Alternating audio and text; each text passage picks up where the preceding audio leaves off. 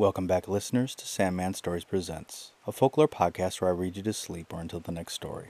I'm your host, Dustin. Today we are back in the book of South African folk tales collected by James A. Honey. In the first story, Cock outwits Jackal, and in the second and third we have two versions of the same story, where we learn that it is not good to swallow a tortoise. The fourth story is also about Tortoise being tricky, and the fifth and final story is all about Baboon and his poor judgment. Okay, let's begin. Cock and Jackal. It is said that Cock was once overtaken by Jackal and caught. Cock said to Jackal, Please pray first with me before you kill me, like the white man does. Jackal asked, How does the white man pray? Tell me. He folds his hands in prayer, said Cock. Jackal folded his hands and prayed. Then Cock spoke again. You should not look around as you pray. You had better shut your eyes. He did so, and Cock flew away, upbraiding Jackal at the same time with these words You rogue! Do you also pray? There sat Jackal speechless, because he had been outdone. The end.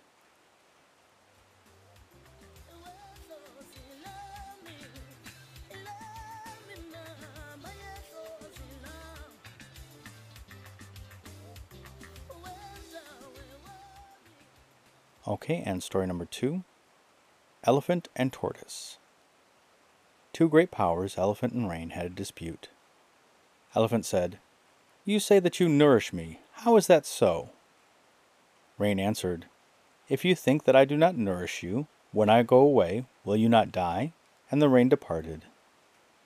Elephant said, Vulture, cast lots to make it rain for me. Vulture said, I will not cast lots. Then Elephant said to Crow, Cast lots, who answered, Give me the things I need so that I can cast lots. Crow cast lots and rain fell. It rained at the lagoons, but they dried up, and only one lagoon remained. Elephant went a hunting. In the water was Tortoise, to whom Elephant said, Tortoise, stay in the water.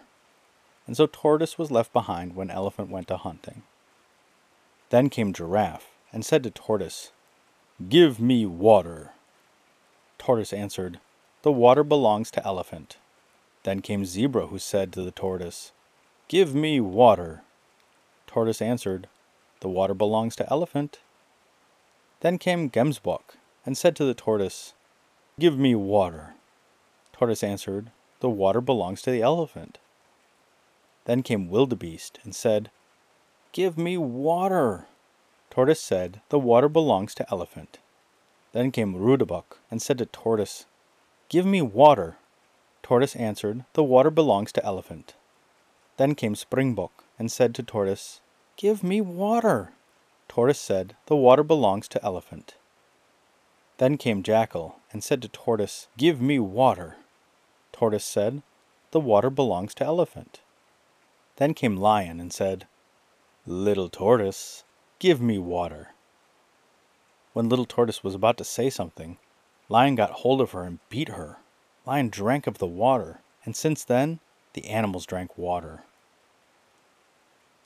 When Elephant came back from the hunt, he said, Little Tortoise, is there water? Tortoise answered, The animals have drunk the water. Elephant asked, Little Tortoise, shall I chew you or swallow you down? Little Tortoise said, Swallow me if you please. And the elephant swallowed her whole. After Elephant had swallowed Little Tortoise, she had entered his body. She tore off his liver, heart, and kidneys. Elephant said, Little Tortoise, you kill me. So Elephant died, but Little Tortoise came out of his dead body and went wherever she liked. The end. Another version of the same fable. Story number three. Giraffe and Tortoise, they say, met one day. Giraffe said to Tortoise, I could trample you to death in a blink. Tortoise, being afraid, remained silent. Then Giraffe said, I could swallow you without a second thought. Tortoise said in answer to this, Well, I just so happen to belong to the family of animals who have always been customary to swallow. Then Giraffe swallowed Tortoise, but when the latter was being gulped down, he stuck in Giraffe's throat, and as the latter could not get it down, he choked to death. When Giraffe was dead, Tortoise crawled out and went to the Crab, the mother of Tortoise, and told her what had happened. Then Crab said, The little crab, I could sprinkle under its arm with Buchu. The crooked legged little one, I could sprinkle under its arm. Tortoise answered his mother and said, Have you not always sprinkled me, that you want to sprinkle me now? Then they went and fed for a whole year on the remains of the giraffe. The end.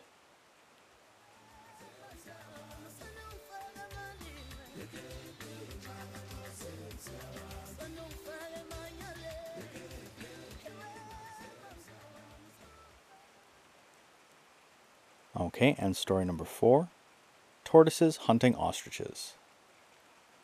It is said that one day the tortoises held a council on how they could hunt ostriches.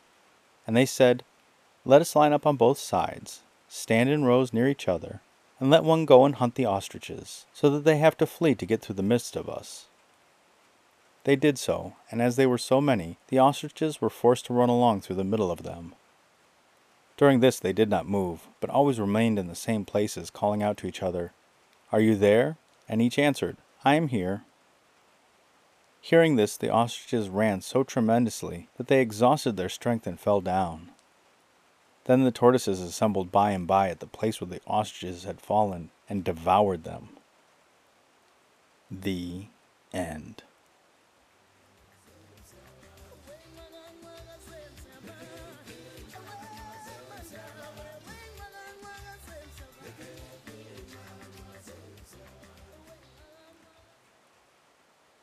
Okay, and finally, story number five The Judgment of Baboon. One day it is said that the following story happened Mouse had torn the clothes of Itkler, the tailor, who then went to Baboon and accused the mouse with these words In this manner I come to you. Mouse has torn my clothes, but denies everything and accuses Cat. Cat protests her innocence likewise and says Dog must have done it. But Dog also denies it and declares that Wood must have done it. Then Wood throws the blame on Fire and said Fire did it. Fire said, I have not, Water did it. Water says Elephant tore the clothes. And Elephant says Ant tore them.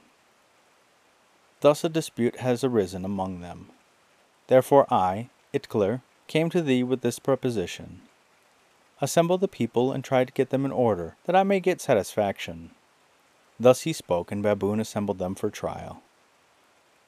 When they made the exact same excuses which had been mentioned by Itkler, each one putting the blame on each other.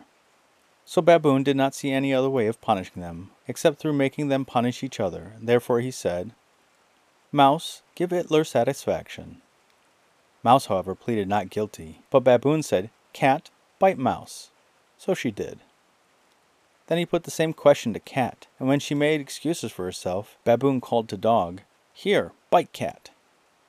In this manner Baboon questioned them all, one after another, but they all denied the charge. Then when he addressed them with the following words, Wood, beat dog, fire, burn wood, water, quench fire, elephant, drink water, ant, bite elephant in his most tender parts. They did so, and since that day they can no longer agree with each other. Ant enters the elephant's most tender parts and bites him. Elephant swallows water. Water quenches fire. Fire consumes wood. Wood beats dog. Dog bites cat. And cat bites mouse. Through this judgment, Itkler got satisfaction and addressed the baboon in the following manner Yes, now I am content, since I have received satisfaction. And with all my heart I thank you, baboon, because you have exercised justice on my behalf and given me redress. Then Baboon said, From today I will no longer be called Jan, but Baboon shall be my name. Since then, Baboon walks on all fours, having probably lost the privilege of walking erect through this foolish judgment. The End.